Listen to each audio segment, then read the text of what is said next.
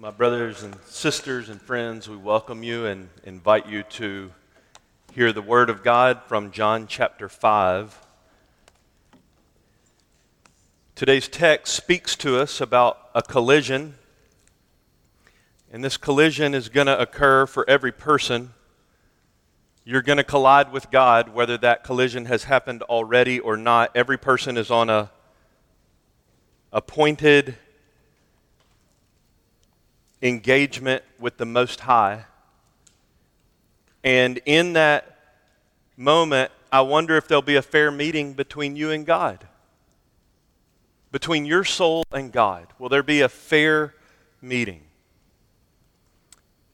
The meeting is coming, and in today's text, those who met with God met with him in opposition. But the real sadness of that is that any opposition against God is a fight against omnipotence, against all power. And today's text shows us what happens when finite creatures fight the omnipotent. The goal of today's sermon, the application, I'll just give it to you right now at the beginning. It's that you and I will honor the Lord Jesus just as we honor God. Because if we fight against Him, we are fighting against God, or as Jesus says, we're fighting against the one who is one with God. We're fighting against the one who gives life to the dead, and we're fighting against the one who is going to be the final judge of all men. Well, in order to get the context of our sermon text in our minds, I want to read a long passage. I think it'll help us it's John chapter 5. We're going to focus on verses 16 through 30, but I want to read verses 1 through 30. And because it's such a long passage, I've asked that the text be projected on the screen behind me so that you can follow along in the translation that I'm reading from, which is the New American Standard. Feel free to use your Bibles or to look up on the screen, but especially put your listening ears on and hear the word of the living God. John chapter 5, verse 1. After these things, there was a feast of the Jews, and Jesus went up to Jerusalem. Now, there is in Jerusalem by the sheep gate a pool, which is in Hebrew called Bethesda, having five porticos. In these lay a multitude of those who were sick, blind, lame, and withered. Verse 5 A man was there who had been ill for 38 years. When Jesus saw him lying there, and knew that he had already been a long time in that condition, he said to him, Do you wish to get well? The sick man answered him, Sir, I have no man to put me into the pool when the water is stirred up, but while I am coming, another steps down before me. Jesus said to him, Get up, pick up your pallet, and walk. Immediately the man became well and picked up his pallet and began to walk. Now it was the Sabbath on that day. So the Jews were saying to the man who was cured, It is the Sabbath, and it is not permissible for you to carry your pallet. But he answered him, He who made me well was the one who said to me, Pick up your pallet and walk. They asked him, Who is the man who said to you, Pick up your pallet and walk? But the man who was healed did not know who it was, for Jesus had slipped away while there was a crowd in that place. Afterward, Jesus found him in the temple and said to him, Behold, you become well. Do not sin anymore, so that nothing worse happens to you. The man went away and told the Jews that it was Jesus who had made him well. Now comes our focus for today. Verse 16. For this reason, the Jews were persecuting Jesus because he was doing these things on the Sabbath. But he answered them, My Father is working until now, and I myself am working. For this reason, Therefore, the Jews were seeking all the more to kill him because he was not only breaking the Sabbath, but was also calling God his own Father, making himself equal with God. Therefore, Jesus answered and was saying to them, Truly, truly, I say to you, the Son can do nothing of himself unless it is something he sees the Father doing. For whatever the Father does, these things the Son also does in like manner.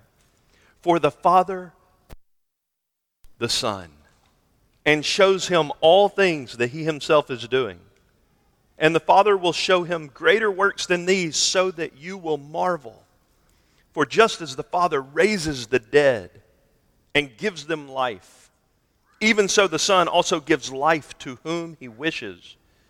For not even the Father judges anyone, given all judgment to the Son, so that all will honor the Son even as they honor the Father. He who does not honor the Son does not honor the Father who sent him.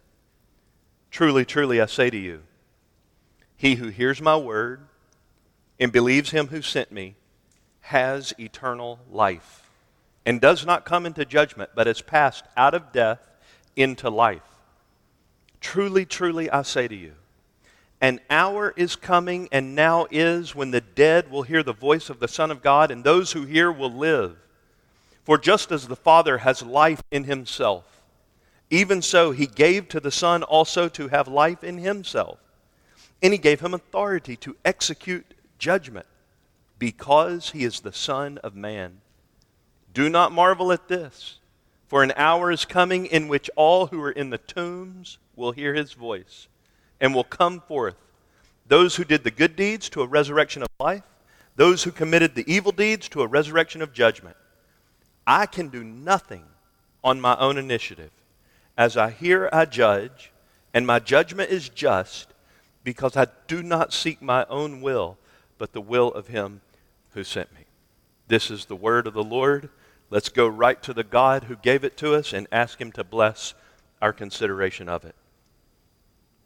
Father, our prayer, stated simply, but so complex and profound, no way we could accomplish it on our own. So we bring this simple statement, but this deep, desperate cry to you. Would you dispatch the Holy Spirit to illumine this passage and show to us the true Jesus? So that we may have life in his name. We ask this through Jesus, in Jesus, for Jesus, that Jesus may be honored as God. In his name we pray. Amen.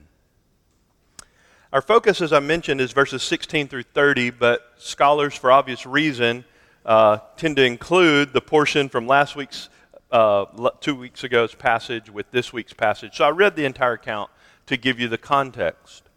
So we're told in verse 16, where we'll pick up our focus today, that the Jews were persecuting Jesus, and they were doing so because of his Sabbath day ministry.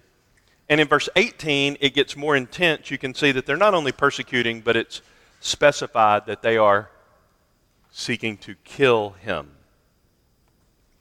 So this passage shows us, as I said at the beginning, these people are making war with Jesus. They are opposed to him. But as the passage will show us, in really one of the most concentrated ways in the entire Bible, in 12 verses, I'll show you which 12 those are momentarily.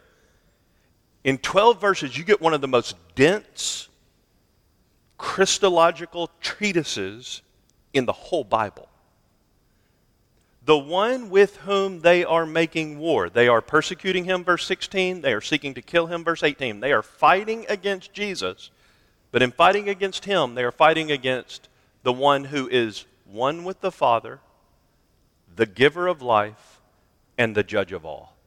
They are fighting the omnipotent God. In Jesus' response, now let's be clear about who he's responding to, who it is that's fighting against him. Verse 10 15, 16, and 18 tell us who the they are. It's the Jews. In his response to them, Jesus unfurls one of the deepest gold mines of Trinitarian theology in the entire Bible. Verse 17 and verse 19 use a word in English, answer. In his answer, that word that's used for answer tells us that Jesus is giving a formal defense to the charges that are being brought against him, alleging that it was unlawful for him to do any work on the Sabbath day, as a mere mortal would be restricted from doing so, the Jews supposed. In his response, Jesus emphasizes three magnificent bedrock truths, and I want you to go home with these truths today as the foundation of your life. The bedrock truths that Jesus lays down in his answer to the inference and accusation that he ought not work on the Sabbath is he is one with God, he is the one who bestows life, and he is the judge of all. In, in sum, he is God. So, in that order, verses 16 to 18 first, Jesus' relationship to the Father. Verse 16 to 18. So, in his commentary on this portion, R.C. Sproul titles the whole section, verses 16 through 30, Jesus, Son of the Father. That's Sproul's way of saying that's the main point. So I'm saying in number one, Jesus' relationship to the Father. Leon Morris similarly wrote in his commentary the theme of the whole passage is the unity of the Father and the Son. Jesus' relationship to the Father. He's one with God. So while the Jews were accustomed in their synagogue worship to referring to God as our Father, as our Lord has taught us to pray, our Father, Jesus in verse 17 lays an accent mark, an emphasis on his unique relationship to the Father. He doesn't say our Father in verse 17. What does he say? He says, My Father is working, verse 17, until now, and I myself am working. But if you look at the beginning of verse 17, you'll see the word answered. But he answered them. I've already alluded to this, but that's a word that's used commonly in first century literature for legal proceedings. It's not the word that the Bible in the Gospels frequently uses to introduce Jesus' teachings, his parables, in phrases such as Jesus said. It's not the same word. This is a legal defense for the inferred accusations from the Jews toward him that he has no right to work on the Sabbath. Again, verse 17 Jesus' answer stresses his personal relationship with God, my Father. So Jesus' relationship to the Father is our first consideration. Allow your eyes just to skim verses 19 to 22 as I draw attention to several phrases in that portion. And look at how strongly Jesus lays emphasis on the specialness, the uniqueness of his relationship with the Father that the Jews presumed to know and follow. You can see there in verse 19 Jesus answers, and two times toward the end of that verse, he does nothing except what he sees the Father doing, for whatever the Father does, these things the Son also does. Verse 20. The Father loves the Son. Again, in the middle of verse 20. The Father will show the Son greater works than these. Verse 21. As the Father raises the dead. Verse 22. Not even the Father judges anyone. Verse 23, two times so that all will honor the Son as they honor the Father. If you don't honor the Son, you don't honor the Father. Friend, let's, let's, let's be clear. I know it sounds very preachy and the kind of themes that we're supposed to talk about in Christian churches on Sunday mornings. And this passage lays before us a truth that if we don't just listen to it religiously, but we listen to it honestly, if we don't just read the Word, but we allow the Word to examine us, to hold a mirror up in front of us, the truth of Jesus' relationship to the Father, as he explains it, as he argues and answers it, will either provoke, will provoke one of, of two responses from you. So if you don't feel the response that I'm about to tell you you must have, then you're either not listening or don't care.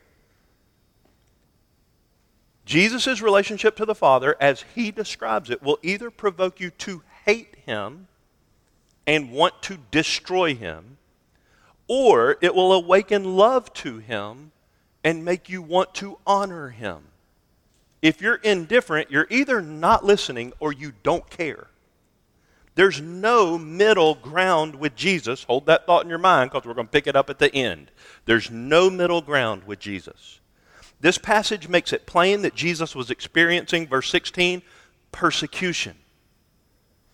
There's a implication in the tense of the words in verse 16 that it wasn't just the healing of the 38 year lame man on the Sabbath for which Jesus was persecuted, but that it was his custom to do such things on the Sabbath.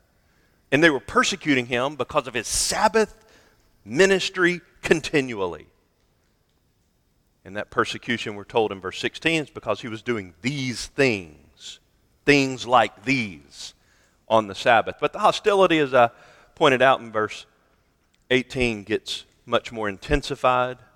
For this reason, the Jews were seeking all the more to kill him. Well, anytime you see a phrase like that, for this reason, we should ask the what question. For what reason? Why did persecution for doing these things on the Sabbath transition into verse 18, seeking all the more to kill him? Well, the reason's given to us. It's in verse 17, and it may not sound very shocking to you, but if it doesn't make you hate or love, you're either not listening or you don't care. Because when they heard, they had no other option than to respond. He answered them, My Father is working until now, and I myself am working. For this reason, therefore, the Jews were seeking all the more to kill him.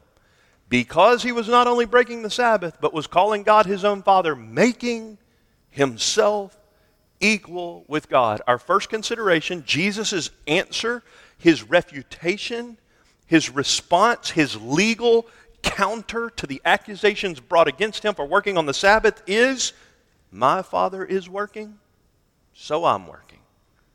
Jesus focused on his relationship with the Father and therefore his engagement in the Father's work. There are so many who contend with Christian doctrine simply because they've never read their Bible. People say accusations against Christianity, try to suggest that Christianity is constantly um, contradicting itself or that we assert things as the foundation of our faith that the Bible never says. One of the most common things that people bring up as a charge against Christian doctrine is that we assert that Jesus is God, and we do, but the Bible never tells us that Jesus made such a claim. Well, I will concede. There's not one verse anywhere in the Bible that says Jesus is God. And I'm saying that's the foundation of the Christian faith. But what is unmistakably clear from Scripture are things like verse 18 that are replete in the New Testament. That is, that the Bible makes plain that everyone who heard Jesus and listened to his teaching understood that he believed that he was God's equal. That is the reason they wanted to kill him. So when you hear this sentence, my father's working until now, so I'm working. Do you hear? He is saying he is equal with God. How do you get that connection out of that verse? Let me try to summarize how that connection happens. paying attention to the point that Jesus makes in verse 17 provokes the murderous intention toward the Son of God in the hearts of the Jews. Do you see the precious seamlessness here in the relationships of the Father and the Son displayed in their work in the world? And I'm going to use two big theological categories, so you got to put on your thinking cap. Go with me for just a moment. It'll be well worth the energy. There's a focus in this passage on Jesus' being and on his activity, his person, and his work.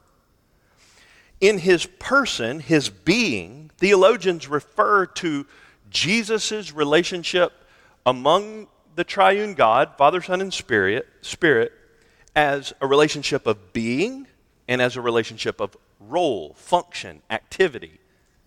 The being category of Trinitarian doctrine is referred to as the ontological Trinity. That is, in his being, he is God. One true God in three, and three in one, without three deities. One God. The persons of the triune God share one nature and one eternally glorious being. One God. That's the ontological Trinity. But in his role, in his function, in his assignment, in his activity, though Jesus is perfectly unified in being with the Father, the execution of his assignment from the Father as the Son, theologians refer to as the economic Trinity. So the ontological Trinity refers to his being, the economic Trinity refers to his role, meaning the Father, Son, and Holy Spirit, although perfectly one ontologically, in their being as God are distinct in their functions. For example, you all know this already, but theologians help us kind of think about it in the detail. In their roles, Father, Son, and Spirit, the Father sends the Son, not the other way around. The Son dies on the cross for our sins, not the Spirit. The Spirit indwells believers and exalts the person and saving work of the Lord Jesus Christ, without which no one will go to heaven. This is to refer to the economic Trinity. So, verse 17. Thank you for going into the swimming pool with me. Verse 17 is referring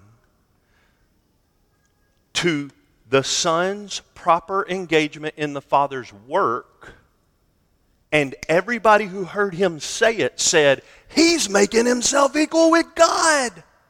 How do you get that out of that verse? Answer You must have had to have thought previously about whether or not God does any work on the Sabbath. Is God a lawbreaker?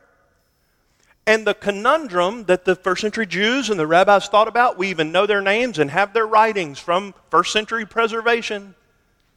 We know that the first century rabbis pondered the question if God stops working on the Sabbath, how does the universe not disintegrate?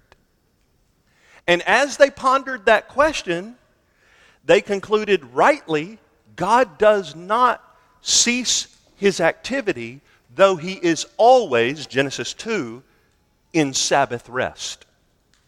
So he rests and works, therefore the universe doesn't disintegrate, but he's not a lawbreaker, and this is the way that they would describe it, and I agree with them. I think they got it right. The rabbis would say, God never leaves his domain because the entire universe is his address. He doesn't leave his house. Therefore, he doesn't go over there to do so, such and such inside his domicile, his domain, his abode. He's free to do whatever he wants, just like anybody else under the law would be. And second, not only does he inhabit eternity and therefore never leave his domain, he is also transcendent, therefore, he never lifts anything above his own head. Because God is infinite in his expanse, and God is transcendent in his nature, he therefore never breaks the Sabbath. Now listen to verse 17. My Father is working until now, and so am I.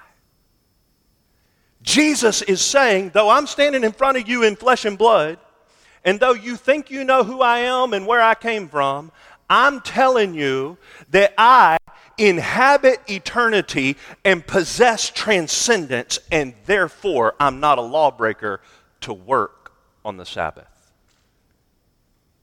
He's making himself equal with God. You got it. Jesus, therefore, was sought after and they wanted to kill him because he was making himself equal with God. So notice, Jesus does not ground his answer, legal defense, verse 17, in the good that he had done to an invalid for 38 years. How pagan do you gotta be for a guy to want to get down to the water first so that he might get healed in his superstitious religiosity instead of the next guy But people keep jumping in front of him in line for 38 years. They didn't care about that. They weren't rejoicing that he was healed after that long plight. How pagan do you have to be to not care about that? But notice Jesus doesn't ground his legal defense in look, I had compassion on somebody and you guys are upset about it. Not where he grounds it.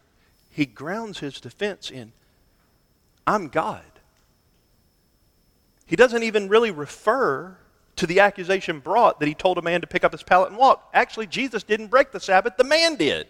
And they would carry their pallet, by the way, like this, above their head. Jesus didn't even do that. All he did was talk. He told him, Get up. The man got up. He broke the Sabbath, not Jesus. So he doesn't ground his defense there, he grounds it in his essential nature. Number two, not only Jesus' relationship to the Father, and we'll tiptoe back into that in the conclusion, but Jesus points to two realities that God has assigned to him as God the Son, demonstrating his deity. The first is he's the giver of life. The second is he's the judge of all men.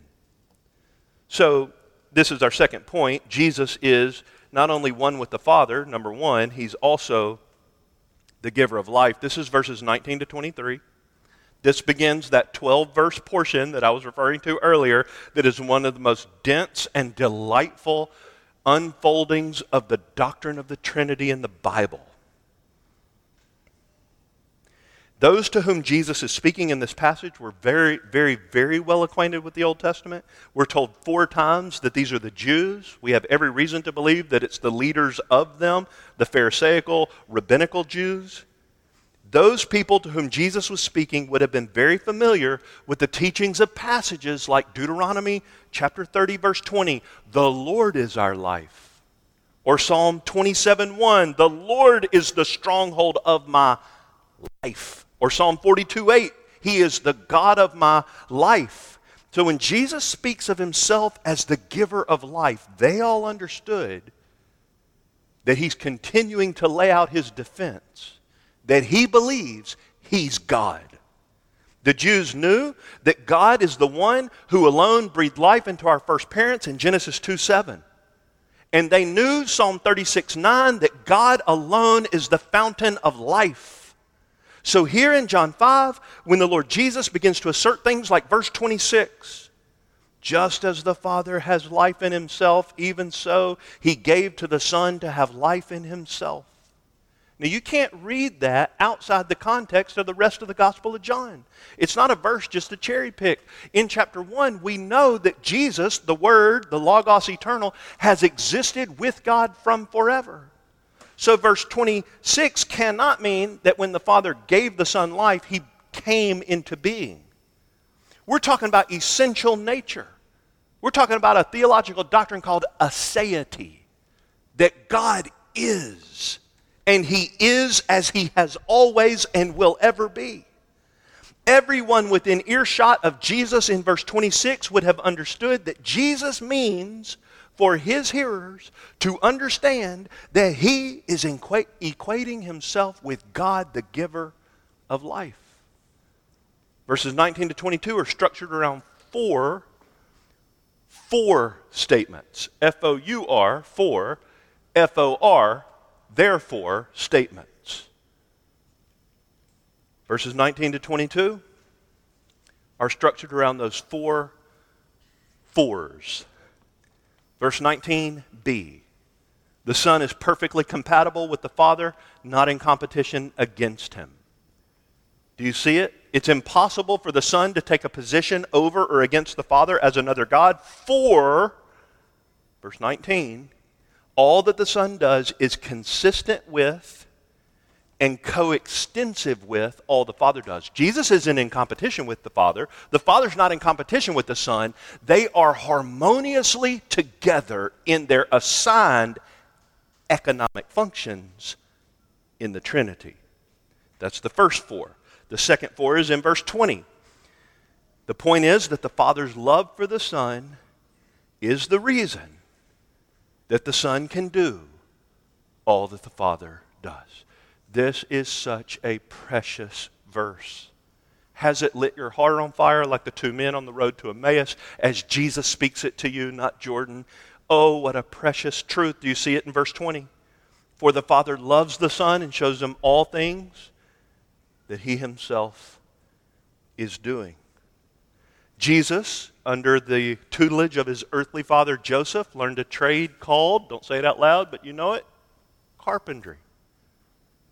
The Lord Jesus, as a young man in Nazareth, would go daily with his dad Joseph to the carpentry shop and they would make all sorts of stuff and they would take the products to the people that ordered them and they would pump out the, the material. But day after day after day, Jesus' apprenticeship was learned not only with books, and he may have studied some of those, not only with math problems and rulers, not only with jigsaws and power saws and drills and presses. It was learned mainly by watching his dad. And in Jesus' generation, most people did what their fathers did if they were sons. Jesus was a carpenter, and he was a carpenter par excellence. He was even referred to as the carpenter of Nazareth, probably the best in the business, because he watched his dad so closely. And his dad delighted to show him how to do the work. Do you see verse 20? That the Lord Jesus' eyes were not only on Joseph, but they were especially on his heavenly Father. And in a in an undiluted way with a clear glass, no filter, no sin nature to contaminate the shield between him and the Father. Perfect vision, seeing in the Father his heart perfectly. Jesus set his eyes on the Father, and the Father delights to show him everything that he's doing so that the Son also can do the work. It reminds us, as was prayed in the prayer meeting by one of our sisters just a few moments ago, John 15 10, if you keep my commandments, you will abide in my love, just as I have kept my Father's commandments, Jesus said, and I abide in his love. Jesus knew that he was loved by the Father. You know what that meant for him? Among many other glorious things, it means he didn't need this from you. He doesn't need your approval. He doesn't need your affirmation. He's already approved by the most significant person in the universe. He's free from the tyranny of your approval. He doesn't need you to give him anything because the Father loves him and he knew it. At his baptism, the Father shouts from heaven, This is my beloved Son, in whom I'm well pleased. Friends, that's two statements, not one. That's a statement of acceptance and that's a statement of approval. You are accepted. You are mine. You are my son. I accept you and approval. In you, I am well pleased because he knew he had the Father's love, because he knew he had the Father's acceptance and approval. He was the freest man in the universe. And when these Jews come to tell him why he can't do this and he can't do that and he's doing it all wrong, he puts them on trial. They're coming to accuse him, but this legal defense didn't turn out the way that they hoped. The reason that Jesus can show us everything the Father does, or as John puts it earlier in chapter 1, the reason Jesus, chapter 1, verse 18, can reveal God to us is first and foremost because Christ knows that he is loved of the Father. Let me put it to you another way the exegeting of God to us in Christ. That means Jesus is the only person who can truly show you God. I'm going to say it again. You don't know God if you don't know Jesus. The exegeting of God to us in Christ depends first not on the Son's love to us but on the Father's love to the Son. Because the Father loves the Son, the Father shows him everything that he's doing. And second, vice versa, because the Son loves the Father, He loves, therefore, to show others how great the Father is. And the Son's love to the Father was shown back to him in his obedience, even to the point of death, death on the cross.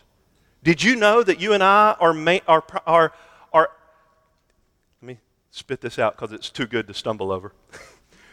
Did you know that you and I, in our salvation, are secondary beneficiaries of God's love for Himself? Did you know that your salvation is not mainly for you? That God saved you mainly for Himself to show how great and glorious He is. Therefore, we're secondary beneficiaries, and I get it from all kind of places in the Bible. Let me give you one.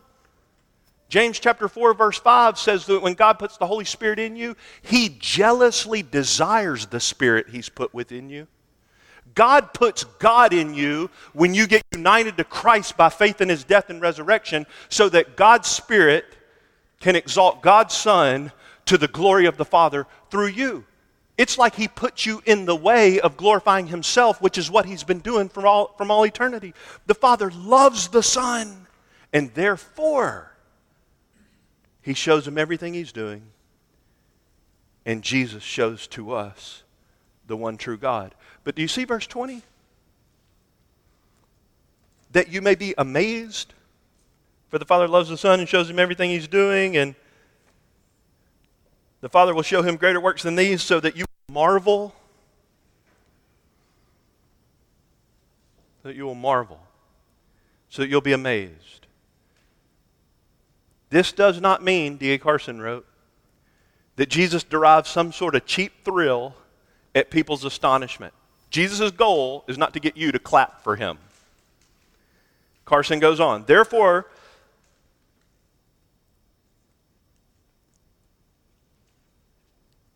let me read the whole quote. This does not mean that Jesus derives some sort of cheap thrill at people's astonishment and therefore shapes his mission to generate more of it, like a second class illusionist who lives for the next round of applause. It's not that kind of marvel. The Father loves the Son and shows him everything he's doing. One commentator said, The achievement of the divine self disclosure in Jesus, climaxed at the cross, was supremely the outflow of the reciprocal love between the Father and the Son within the Godhead. Because God loves God supremely, God's love was shown to you in the most supreme way possible. In eternity past, the Father said to the Son, it will please me to make you a guilt offering if you'll willingly render yourself. And in Isaiah 53:10, we're, we're, we're told that the Son responds to the Father in eternity past, saying, If it will glorify you to save those rebels by crushing me, then by all means crush me, because I don't want anything more than for you to get all the glory. The third for, F O R, in this passage is in verse 21. And we're told by it that the the, the truth that's shown in verses 19 and 20 that we've been considering, the Father loves the Son, shows him everything he's doing, is exemplified in Jesus' perfect self disclosure of the Father to us in one specific way, especially raising the dead. So keep in mind that there's 12 straight verses, it carries beyond that, of Jesus' speech. It's unbroken here by John. The Jews don't say anything else to him, Jesus does all the talking. But notice now that in verse 21, Jesus lays emphasis on his ability to raise the dead. These Jews would have known 2 Kings 5 7. They would have known Deuteronomy 28 12. They would have known Genesis 30 22 and a host of other Old Testament texts that say only God can raise the dead. So again, Jesus is clearly asserting his divinity, his deity. The Greek construction of verse 21 works this way For as the Father raises the dead and gives life to them, so also the Son gives life to whomever he wills, whomever he pleases. Just as he had healed one man by that pool of Bethesda in verse 6, Jesus so also spiritually chooses to give life to whomever he so pleases.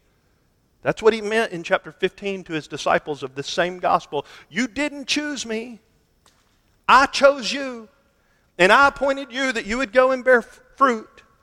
And here, this resurrection to which Jesus is referring is not only spiritual resurrection in this lifetime from spiritual death and the enemy of God in a condition into which we're all born not only spiritual resurrection, where we're made alive, we're converted, we're brought to Christ by faith, we see Jesus for who he is, we believe the gospel, that he died for us, that he rose again to prove that he's the only Redeemer, that God will accept to make us righteous in his sight forever. Not only that spiritual resurrection, but Jesus is also referring to that end time, eschatological last day when every person who's ever lived will actually be raised and stand before him in judgment. Before we get to that point, verse 22 gives us the fourth for. The Father, though He does raise the dead, though He does give life, are, there's that beautiful parallel that the Son also does the raising and the giving of life. The Father does not judge. Notice this in verse 22. He doesn't judge, for He has given all judgment to the Son. This is amazing because in well trodden passages that the Jews to this day will still quote, you go to their synagogues and you will listen to rabbis to this day quote Genesis 18:25, "Will not the judge of all the earth do right?" Yes, he will. And the judge of all the earth has been pleased to give all judgment to the Son. Do you know what that means in verse 22? Do you, do you know the implications of that? I, I say that as soberly, seriously, and winsomely as I know how. Do you know the implication of verse 22? It means that not one sin will ever eventually go unpunished. Either your sin or sins of others against you or sins that others have committed that have no effect on you Every single sin will be finally punished either in you or those who've sinned or in Christ. Judgment will be perfectly rendered by the Son. Therefore, believers don't have to take vengeance. We don't need to get retribution in this lifetime. I have bad news for you. The world's going to get worse. That's my understanding of the eschatology of the Bible. Not getting better. Go ask our brothers and sisters in the Middle East who thought that Armageddon was coming 1,500 years ago. We don't need to take vengeance because one day we know that the Jesus in whom we were at rest will perfectly judge the world. And all that's breathtaking and should make your heart skip a beat type of material, but it's aiming at a purpose statement. Why are the four fors in this passage? The Father's love for the Son, the fact that He raises and gives life, the fact that He's the judge of all. Why, why are these realities true of the Son? The answer is given. The goal, the aim, the motivation of God's heart, the intention of the Father in ordering the economic functions of the Trinity in this way is that everyone will honor his son. Do you see that the Father gave all judgment to the Son so that the Son will be honored even as the Father is honored? Guess who the Jews who were talking to Jesus, who knew their Bibles really, really well, did not know? God. They never honored God. Not one day of their Bible study ever brought pleasure to the heart of God. Not one synagogue attendance, not one hearing of the Old Covenant read, not one feast, not one fasting, not one act of obedience, nothing they ever did ever honored God because they did not honor His Son. Again, D.A. Carson is so helpful. Let me give you three little snippets. The Jews were right in detecting that Jesus was making himself equal with God, verse 17 and 18. But this does not diminish God. Indeed, the glorification of the Son is precisely what glorifies the Father. Guess why we say our vision statement around here at Grace Church is to glorify God by doing something. We exist to glorify God by treasuring Jesus Christ. The Father's not jealous if you worship the Son. He's actually incensed if you don't. The way he's glorified, as Philippians 2 says, is he died on the cross, and therefore God raised him from the dead because he was obedient all the way to the cross death, and God gave him the name above every name and exalted him to the highest place so that everybody would say, Jesus Christ is Lord, to the glory of God the Father. How do you glorify God the Father? By acknowledging and embracing that Jesus Christ is Kyrios. He is God. He is Lord. D.A. Carson again. Because of the unique relation between the Father and the Son, the God who declares, this is Old Testament, I am the Lord, that is my name, I will not give my glory to another, is not compromised or diminished when divine honors crown the head of his Son. We glorify God by a particular avenue, activity, means, treasuring his Son. Verse 23 honoring his Son. If you don't follow Jesus, you don't honor God if you don't esteem and glorify and prize and treasure and love the Lord Jesus. If you don't trust Him by faith, you do not honor God. You don't have a relationship with the higher power or the God out there if you don't honor Jesus. Carson concludes. Jesus' conclusion is that he who does not honor the Son does not honor the Father who sent him. In a theistic universe, such a statement belongs to one who is himself to be addressed as God, or he is guilty of stark insanity. The one who utters such things, if you don't honor me, you will never honor God.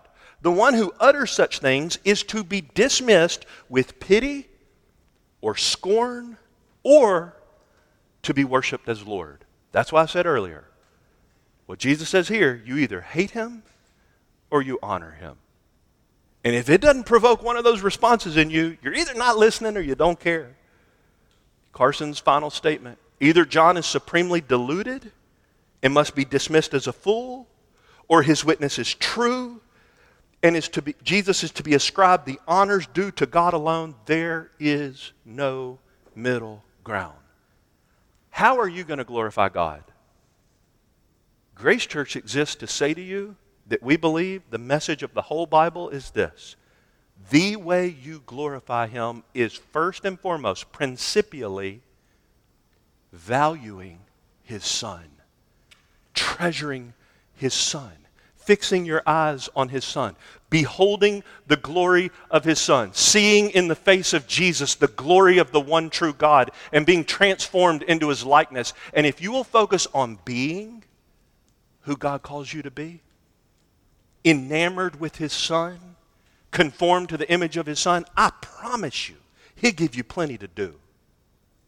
You don't glorify God first by what you do, but by who he is and what he's done for you. Final portion of the passage, verses 24 to 30. Jesus is the judge of all. We know he's one with the Father.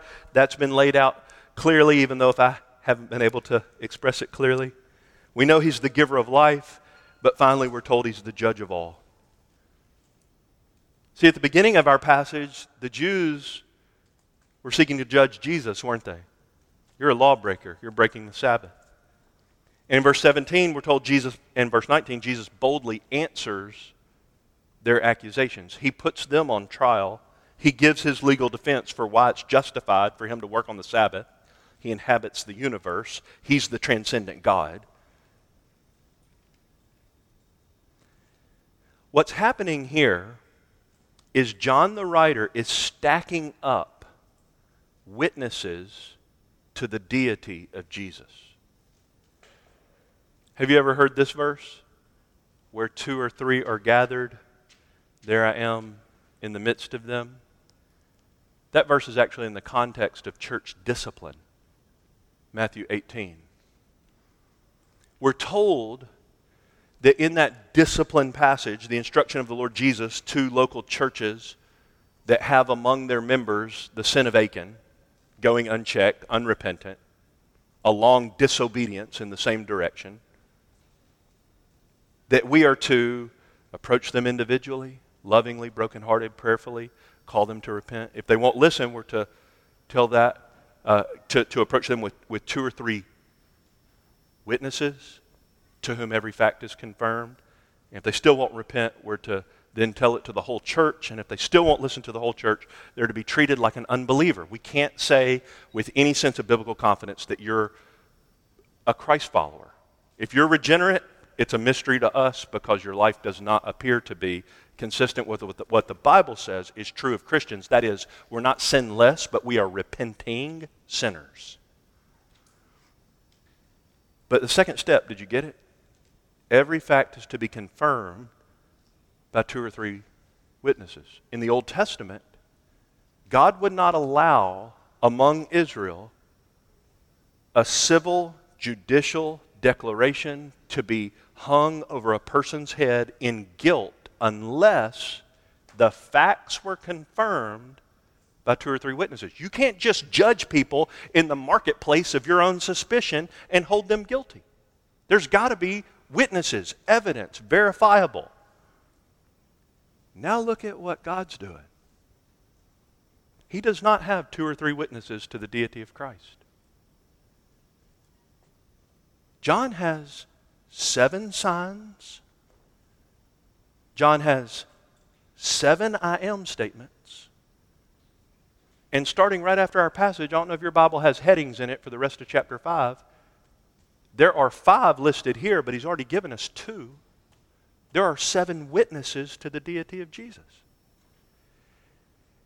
If you go into a courtroom with God and he's laid out for you seven indisputable evidences confirming that Jesus is God, and you disagree, that gavel strike is not going to go well with you.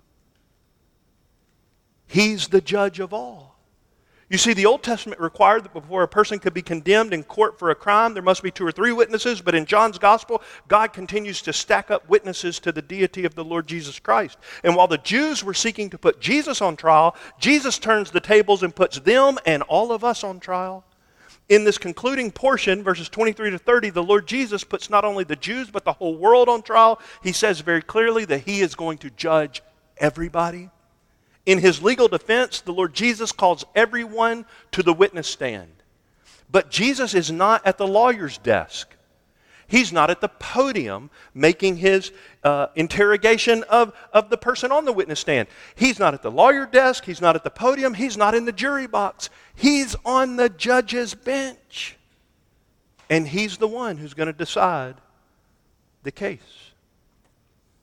Notice that this judge does what God alone can do. Do you know when a judge speaks finally and strikes the gavel, the decision is final? Verse 24 Jesus just speaks and people get life. That's what God does. He who hears my word and believes him who sent me has eternal life and does not come into judgment. judgment. Verse 25 and 26, he is already making people eternally alive. You don't get eternal life after you die.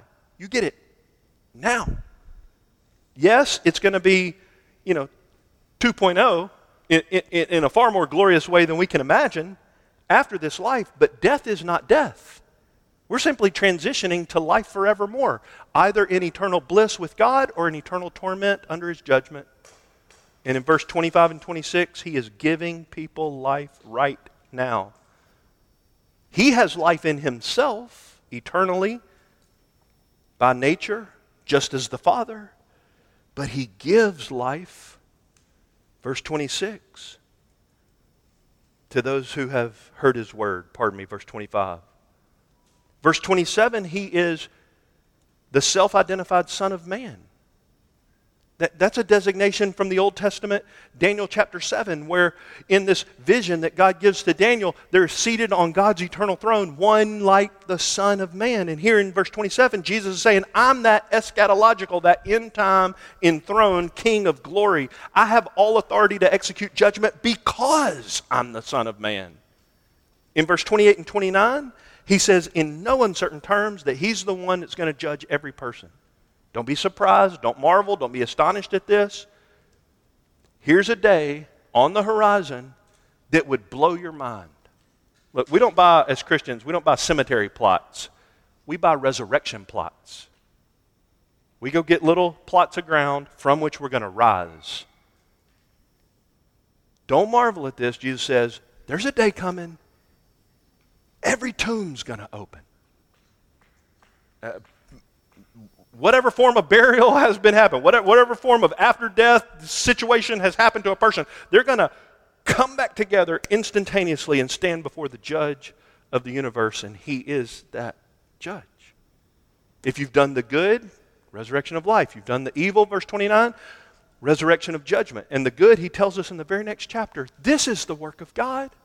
Here's the good work believe in the one whom God has sent. Acts 17 tells us that there's a day that God's already fixed. It's already set, it's not going to move. He has fixed a day in which he will judge the world in righteousness through a man whom he has appointed, having furnished proof to all men by raising him from the dead. Now, look where this passage ends. It started this way in verse 19, and I didn't accent it because I wanted to leave it in your mind and heart in verse 30. Do you see the Son's voluntary subordination to the Father? His willing, self humbling to the will of the Father? He's the judge of the universe. He gives life to the dead. He's one with the Father. And in verse 19, he can do nothing on his own initiative. In verse 30, he can do nothing on his own initiative. But notice that all that he does in verse 30, he does at the initiative of the Father. We've already seen that he sees the Father, he watches him. Now he's listening to the Father in verse 30. As I hear from him, I render judgment. And I know that my judgment is just because I'm not seeking my own will, but the will of him who sent me. The seamless unity of the Trinity, both in their ontology, being, and their economy, their work Jesus carries out not his own will, but the will of the Father. This Jesus lived a life of total dependence on the Father. We're told in John's Gospel, chapter 7, and elsewhere, he never spoke a word unless the Father gave him the words to say. Here in chapter 5, we're told he never does an action unless it's something the Father shows him or tells him to do. Do you see how dependent the Lord Jesus was on the Father. He's God. How can He say, I do nothing on my own initiative? He created the universe. Did you read chapter 1? He sustains it by His power. He's the God that you have been made by and made for, and He says, I can't do one thing on my own. How can He say that? What he's saying to these Jews is that he is actually living the life that we were all supposed to live the life of God dependent, God glorifying aim, doing everything not for ourselves but for his glory. He's saying he's that man. And the whole reason he lived that life we were supposed to live and eventually died that death that we were supposed to die is verse 23a. I told you at the beginning that's the application. That all will honor the Son just as they honor the Father. And if you won't treasure the Son, if you won't cherish Him, and I don't know how to say it more plainly and clearly, but I'm not going to labor all the negatives I could say. I'm just going to give you the positives if you won't worship Him and prize Him and delight in Him and trust Him and faith Him and yield your whole being to Him, if you won't give yourself to Him and all your resources to Him, your mental capacity, your physical energy, all of your material possessions, everything about everything about you, you're also going to be raised, just like everybody else. But you'll be raised to a judgment that will not be a fair meeting between you and God. But if you would honor him That is, trust Him, faith Him, rest on Him, rely on Him, depend on Him to make you right with God and to fill you with the power to live the life that God intends for you, to glorify God, to ever increasingly conform you in this lifetime until you see Him face to face in glory into the image of Christ. If you will honor the Son, not be a religious person, not follow a higher power, no mystical religious jargon, not dip yourself in a pool of water hoping that that'll heal you. If you'll honor Jesus, that's biblical Christianity. He showed the Father's love for him imperfectly revealing God to us. And he showed his love to the Father in going all the way to the cross to make us acceptable to God his humble obedience, never doing one thing on his own initiative, always glorifying God even to his final breath. And the Father showed the universe that he accepted the sacrifice of his Son and the obedient life of his Son by raising him from the dead. Oh, put your hope in him. Let's pray together. Father, we thank you that you have told us that the people who heard Jesus teach said he was making himself equal with God. And thank you that you've told us that the reason the Lord Jesus has been given the assignment he's been given from eternity, from the triune God, is so that all will honor the Son, even as they honor the Father. So I pray for my brothers and sisters here who already know the Lord Jesus. Those of us who especially whose esteem and admiration for Christ has been diminished by focus on lesser things. I ask that you would provoke in us, by your Spirit, a fresh honor to your Son and for those who have never honored him, never bowed the knee to him in faith, and never surrendered their life to him, never embraced his atoning death and his victorious resurrection, oh, how I pray that you would cause people to honor him by yielding everything to him in faith. We do praise God from whom all blessings flow. The Father, the Son, and the Spirit. As we close in this doxology, we ask that you would make it the prayer of our heart's worship. In Jesus' name.